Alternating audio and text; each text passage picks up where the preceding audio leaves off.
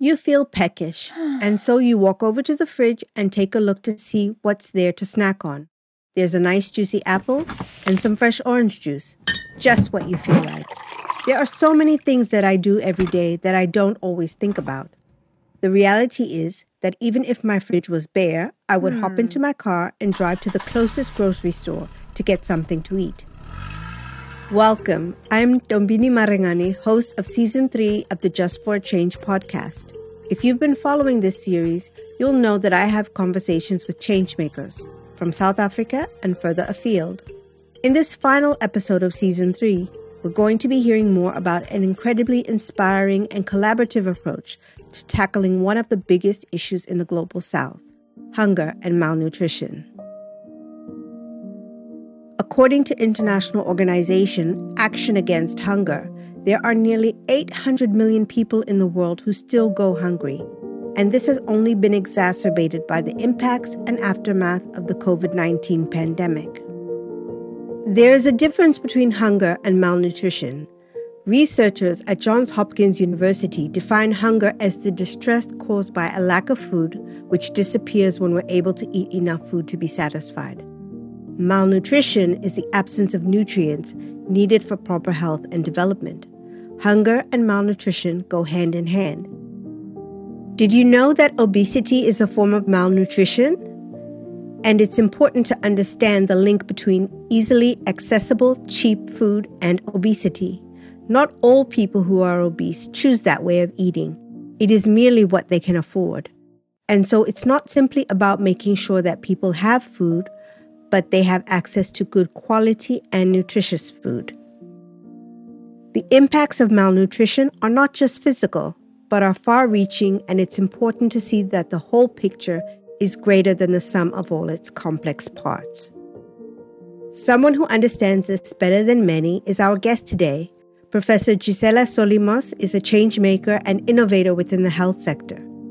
She's the co founder and former CEO of the Center for Nutritional Recovery and Education, an organization based in Sao Paulo, Brazil, that has done tremendous work in alleviating hunger, malnutrition, and all the associated complex issues, such as the psychological impacts of hunger.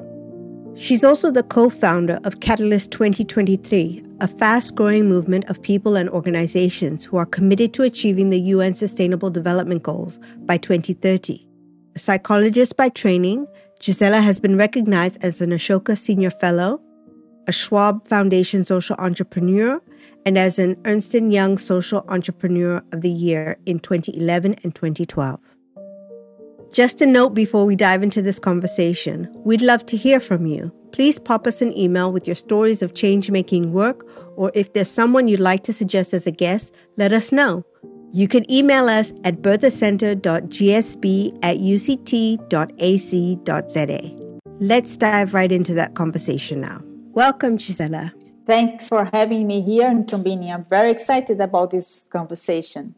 I'd love to hear a little bit more about what shaped you. I think there are two elements to respond to it. The first one is that uh, poverty is something that has always bothered me my whole life since I was a very small kid. I remember walking on an avenue with my mom, and for the first time in my life, maybe I was four or five, I saw someone on the streets begging. It was a family. There was also uh, there were children, and I asked my mom, "Mom, why are they here? I don't understand what's happening." And she said, "Oh, I, I think they don't have enough to eat, so they need to ask for it." And since then, I started dreaming. I couldn't sleep. I would dream awake, thinking about how to solve the, the problem of, of hunger in the world. But actually, that's curious. I've never thought about working on this. And uh, I am a psychologist, and I was doing my clinic. My clinic was going so so because it was at the beginning. And so I got this part time job to do a research on nutrition and socioeconomic status of families living in, in favelas, in slums in Brazil, in Sao Paulo. And that's when it really started. And uh, this was like maybe more than 25 years after that first impact I had. So that's how, how it started. We did the research, and, and four years after doing research and developing a met- methodology to treat malnourished children in slums on the field, there was nothing like that at that time. we started CREN, our Center to Recover Malnourished Children. That's quite interesting. I'm curious about what led you to focus on the nutrition aspect of the poverty that you witnessed when you were growing up. This was a given. This research was uh, conducted by a professor at the university. She was she a physiologist. She would study malnutrition physiology, and the other professor she was a pediatrician, and she would study malnutrition in kids, in children, right? So I, I didn't take this decision, but when I started working, I saw the amazing nutrition is really amazing for many different aspects because it deals with the whole person, with the body, but also with the way of living, therefore, with the emotions, with the psychology, with everything else. And also, malnutrition is a marker, it signs the poor, poorest families in, in a poor environment. So, uh, anyone who works with poverty knows that whenever uh, you you have a poor community, even there you have people poorer than other people. You can uh, have a um, uh, you can stratify it. And malnutrition signs the, the families who are suffering the most. So it's good, it demands a holistic type of intervention, and also it helps us to focus on those who need more attention in a poor community. That's very helpful to think about it. Poverty, as you say, has its different levels, and people who are living in poverty are not a monolith. They have different characteristics, different socioeconomic backgrounds that have led them to that path. You mentioned now that you started CREN, the Center for Nutritional Recovery and Education in Sao Paulo. Can you tell us a bit more about how you started? Yes, we were a group of, of people researching malnutrition, right? And those two professors I mentioned before, Ana Lydia Sawaya and Dirce Sigulem, they had also applied for a grant to build a center to recover malnourished children in Sao Paulo. Making a long story short, this, this center was built with um, resources from the Ministry of External Affairs of Italy. It's a grant from International Cooperation for the Italian government. And uh, when the center was built, these professors asked me to be the manager, the general manager of it. For me, it was a surprise and uh, but I took it. I was completely involved with the. I, I, had at that time left my clinic, and I was completely involved with the work with malnutrition and fighting poverty in slums in São Paulo. So I accepted it, although I I thought I wasn't. Um, I didn't have the the skills enough to do that, and that was a, a beautiful adventure to discover how to conduct this work with the team and, and everything else. So, what are some of the things that you had to learn quickly in order to do your job well? I had to learn many different things. I had to learn administration because I hadn't studied it. I didn't have enough knowledge about nutrition or education in health. So I asked friends of um, nurse friends, pediatricians, nutritionists to, to come and help me to build the program we had at the center. I had to learn how to do HR management, strategic planning, and everything. As we would grow, I would have to develop everything from scratch. As a psychologist, I decided to start uh, looking at the mothers. I wanted to start giving them some consultancies because they were in deep suffering. I would invite them for a consultancy and would say, Hello, good morning, how are you doing? I'm Giselle, I'm a psychologist. And I would ask them, do you know what a psychologist is? And they would say, no. so starting at the very beginning. As a psychologist, I had to learn again how to deal with the population very deprived from everything, excluded actually. There I learned the difference between exclusion and marginalization. Marginalization is where when you are at the margins, but you are inside. But when you are excluded, it's something completely different. And, and that was a, a beautiful adventure to discover and, and learn how to, to help in this area. That's incredible. Can you tell me a bit more about the work that CREN does? Well, CREN is a center to recover malnourished children, and we work at, at different levels.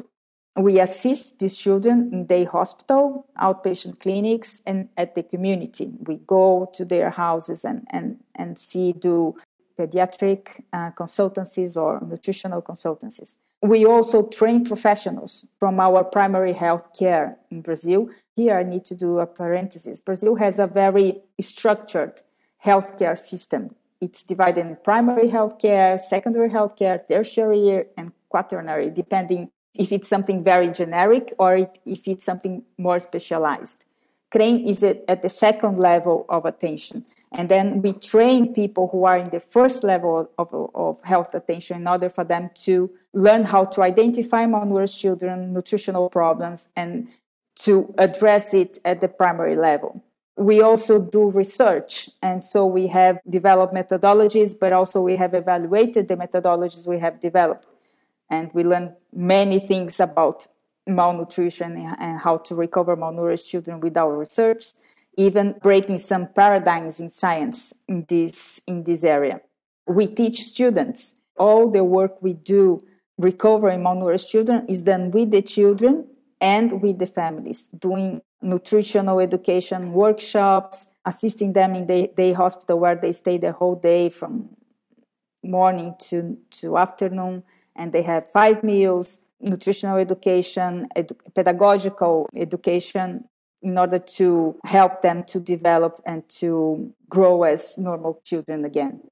Your approach at CREN is multi layered and really takes the system into consideration. You've expressed a deliberate approach as seeing the whole child, right? The child is not just an individual, they're part of a family, they're part of a community and even getting to the point where you could put all the things in place you needed to make your programs work, you had to adopt quite a collaborative approach. Can you tell us more about how this all came about? I think everything started with us willing to respond to the reality as it is. I give you an example. I told you that uh, I wanted to uh, work as a psychologist and help families with their psychological suffering. But at the very beginning, understood that this method, the psychological methodology I had learned at university didn't didn't work. Right. So responding to reality, we would see, for instance, that um, children that we would assist in our day hospital, they would eat more protein than that was recommended by WHO, the World Health Organization. That uh, for them to come to the day hospital regularly, we had to involve the family. So we couldn't just focus on children. We had to focus also and involve the families. Otherwise, this nutritional recovery wouldn't be sustainable. But then working with nutritional recovery, so you have, when you work with families and you want to change their behaviors, you need to understand why they are behaving like that. And then you need to address human relationships, you need to address cultural values or preconceptions, but also you need to address poverty. So our social workers were very key, very important to help these families to have access to social benefits that they did not have access because they were excluded. But then when we start working and dealing with the uh, healthcare professionals uh, that were also assisting these children on the field, we realized that the criteria they, for instance, they would use to uh, identify, diagnose a malnourished child was not the same that we used. We would measure height, stature to identify malnourished children. And um, WHO and also primary health care, the whole healthcare system in Brazil didn't did not use this criteria for many reasons, scientific reasons.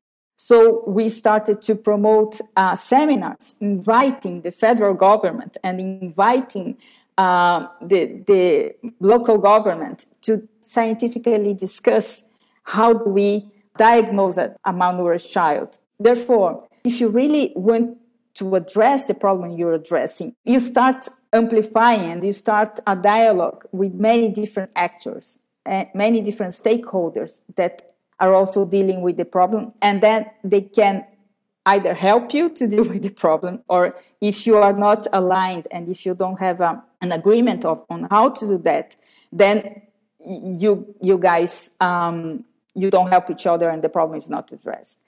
So that's how we we evolved until we have influenced public policies, and we still do this up to, to now uh, at, at the federal government level, but also at the local government level. I think what you've what you've just explained is is very important, and that's that change cannot happen in a vacuum, right? So just shifting now for a moment, I wanted to ask you, it's because it's important for us to understand the impacts of generational trauma when it comes to working in un- under resourced communities. Can you perhaps talk to me a little bit more about how you encounter that in the communities where CREN serves? That, that question moves me because when you work with malnutrition, in my case, it's not necessarily always like that. You can have a crisis and all of a sudden you have everybody that becomes malnourished but you are if you are working in a country like Brazil or maybe countries, some countries in Africa, or um, we have this intergenerational poverty, and and therefore it's an intergenerational suffering, and this suffering is suffering in your body, and is suffering psychological, or maybe in your soul even. I would say. How how does this suffering happen in your body? If you are malnourished when you are a child you don't grow well you don't grow the full your full genetic potential right? And therefore you have you can if you're a woman you generate a malnourished child and so you have the cycle. But also you you have uh, other disease in your adulthood because especially women but also men when they they do not grow their full potential they become they, they are more likely to be uh, to have diabetes, to become obese, to have hypertension, or to have heart diseases. Therefore, it's what we call non communicable diseases, right? So you are sick, you are ill when you are a child, and, and you, you, if you are malnourished, you have uh, infections that are repeated. So you also don't um, interact fully as a child and therefore you lose the windows of opportunity to learn and to develop right? It's not that you have neurological problems. You do not have physiological problems in terms of, of the brain but uh, you interacted less than, than a normal child and therefore you lose these opportunities there. So uh, also you, your performance in schools is more likely to be lower than the other kids and so on and so forth. And you don't develop your body you don't learn well and not developing your body your work especially with these families uh, you produce less in your work. I give you an example. Workers in sugarcane field they when they they cut uh, they are paid to cut sugarcane right? Whenever they have uh, uh usually are men uh, if they are 1.65 uh, meters or high or higher than this, they cut like 10 tons of sugar cane per day. And therefore, they are able to gain more money because they have a minimum that they need to cut and, and they get an extra and they get, let's say, richer. But if you have less than 155 meters, uh, you cut less sugar cane, you get less money, but also you're not able to do the whole season of the harvest right? So this is one aspect. But the other aspect is also that I give you a very uh, concrete example. Now I'm working in a very poor city in the state of Alagoas. We are trying to address poverty, addressing food insecurity. And so we are interviewing families and, and knowing the reality. And I met this girl. She's like 16, uh, 17. She's about to finish high school, which is an achievement here because usually people do not finish high school here. And then I asked her, So, what are you going to do? What do you want to study? What do you want to work with? She said, Oh, I, I'm going to be a, um, a domestic worker doing cleaning in the house of, of other people. That's what she foresees for herself. So, the other aspect is that I don't see a future for myself. I it's like that's that's how life is, and so this this uh, wound for me is even deeper, even even more painful than the wounds that they have in their bodies, and they will be sick for their whole life, right? Um, but uh, but the, the, let's say the spiritual, the, the wound in the soul, it's something that uh, needs to be addressed when you work with malnutrition. Absolutely, and that that leads me to ask you to share with us a bit more about your experience on the intersectionality between mental health and malnutrition. Poverty is a sequence of failures to, to realize all the, the beautiful things you dream about your life. So you feel like demoralized and feeling like the probability for these families to have psychological and psychiatric problems is higher than you have in other with people with other socioeconomic status. So it's more likely that you have depression, that you have anxiety, that you also need to get some medicines to address all the stress that poverty mm, puts on you.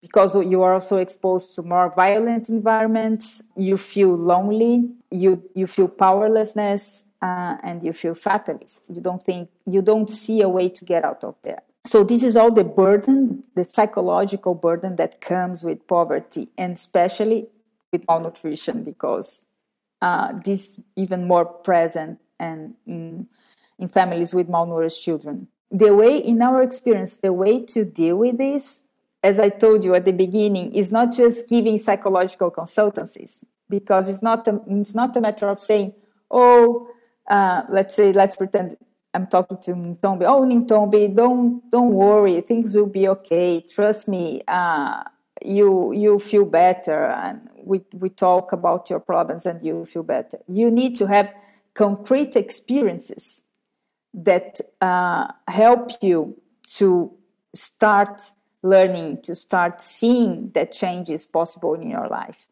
That's why it's so important to to do things together with the families, to bring them to workshops, to have them sharing the experiences and, and building new things together.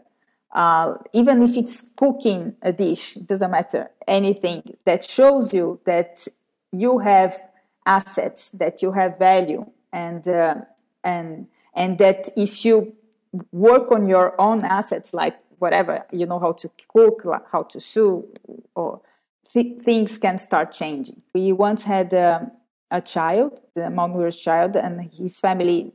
It was a family with five children. Two of them were malnourished. They didn't have bathroom in their house. So, in order to use the loo or to take a shower, they had to ask for the neighbor.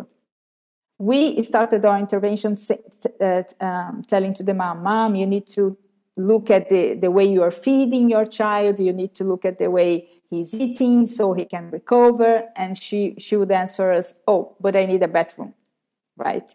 Why why would she insist on this? Because she would say it's humiliating to go every time with five kids at house at my house. You can imagine how many times per day we go to the neighbor and ask them her permission to use her bathroom. So I feel humiliated every single time. This mom, she wouldn't take shower herself and she would smell to give the chance for her kids to, to, to use the, the bathroom of her neighbor. Whenever we were able to, to build a very small bathroom in her house with, a, with another project, we we succeeded to, to have another small, very small grant, very small grant. She changed it completely. She had hope again and she changed also the way she would look at the the way she was feeding her children. She it's like a, a new life has started if you understand what i mean. So it's also a, a matter of uh, knowing that things can change but knowing concretely that things can change. Do you find sometimes that in in promoting space for agencies of the different stakeholders to um, unfold do you find that that at any time conflicts with your mission? Yes, I, I do find it because I think one immense um, challenge we have whenever we are trying to address poverty, I think anywhere in the world, is our prejudice. our own prejudice, my preconceptions of what, uh, like, like the example I gave. My preconception was, and, and it wasn't a wrong one, it was a right one because the boy was malnourished, right? But my preconception was this is the most important and urgent thing that we need to address with this family now, right? And we need to be open to review our preconceptions. And, and this is okay. We have preconceptions and we, if we are open to review them, okay, no problems. But the problem is that when I do have my preconceptions and I, I, I think I'm right, and, and I think the fact that as I told you in the beginning, I didn't know how to do this job. It was it was an advantage for me because I'm always asking. I'm up to now after 33 years, I still think I don't know how to do this job, and I, I need I feel the need to ask. Right? Whenever we don't feel this need, need we we we are not able to know reality, and therefore we are not able to do right intervention. You've talked a little bit about some of the challenges that you face in this work, but from my own curiosity, you haven't mentioned, you haven't emphasized that much about money. And I'm really curious as to um, how is that possible? that's that's a great question. I love it, um, and I think um, I haven't because the way I, I always work is is about um, maybe I'll get there. Maybe I'll get to at the money stuff. But mm. before before needing extra money you need to be able to fully use the resources you already have in place. I give you an example. I was talking with one of the secretaries of this um, municipal government of the city government okay? And uh, he was telling me how he feels how it hurts him thinking about people in his city that do not have what to eat and that hunger is a very massive suffering. And he his his biggest desire would be to build uh, a popular restaurant where people could go and ha- eat for free. I told him but uh, and what about if you instead of you using this money to build this restaurant you use this money to help people to cultivate food in their gardens. And so they do not depend on your restaurant because in a couple of years, whenever you are not in this government anymore, the, the next the next mayor or secretary will close this restaurant. What I want to say with this example is that the city is a very poor city with very small assets, but they do have assets. And the first step is how are we foreseeing solutions for this community? How are we using the assets we have? The first approach they all have there is that because you are poor, I need to give you things because you're poor and so you don't have. No. I, I, have, I have this as a poor person, considered poor because of my income, of my total income. That's how we measure poverty, which is not a good way to measure poverty because income it doesn't show actual poverty. And therefore i just see what i think you should have and you don't have.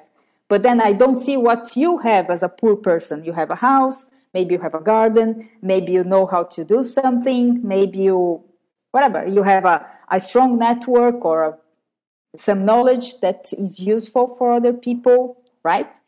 And so that's why um, I, I didn't get to the to the problem of needing extra funds to promote things there. Also because whenever you use an extra fund, it needs to be in order to activate something that is already there.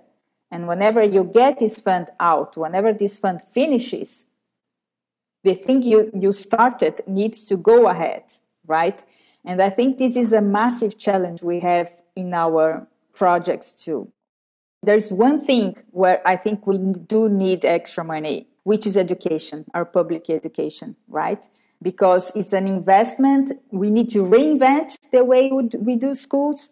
We need to train our teachers. I mean, we should uh, review everything, but I can't do this myself in this city because this is a super big problem. You've mentioned the value of research in your work. How do you think this has impacted the development of the programs run by CREN? I'll give you an, an example from my from my field, right? When we started, as I told you, everything started before CREN as a, a field work conducted by university, right? To know the socioeconomic status and nutritional status of families living in, in slums. And we were uh, based at university. And so we had scientific discussions with other scholars, pediatricians, nutritionists, psychologists, psychiatrists. So we had uh, every Thursday, we had these scientific discussions from many subjects related to nutrition or mal- malnutrition. Let's say in this environment, uh, many people were working with malnourished children. And one of these scholars uh, came up with uh, this theory saying, this hypothesis. He would say, hey guys, look, uh, we have in a family with me, different with many children, we have children that are malnourished and children that are not malnourished. And usually the mothers are obese. Therefore, probably malnutrition is related to the way the mother is bonded or not to her children. The, the mom loves malnourished children less than she loves the other children because she doesn't feed them because she's obese there's food at, how, at the house and therefore these children are not fed.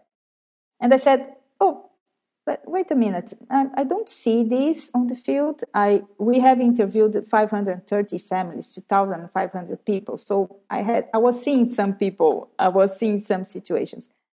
And so i decided to conduct my master's studying the experience of moms of malnourished children. And so this was a qualitative study and what i found out is that those mothers knew perfectly all the context that was promoting malnutrition in their families but they couldn't face the fact they loved the, their children so much that they couldn't accept the fact that they were malnourished. It's like they the, like they had a veil on, on their face. They wouldn't look to this reality directly and also they they were fatalists. They didn't know how to they, they think things would not change and they were powerlessness and they were lonely.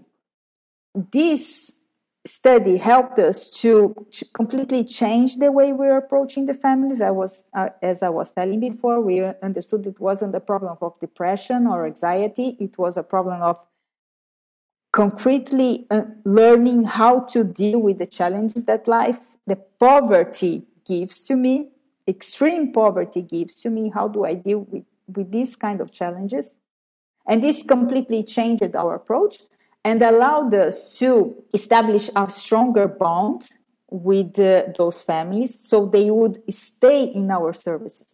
Other services that were treating malnourished children, they, they were not able to keep these families coming. They would, the families would give up and they wouldn't actively search for these families to come back.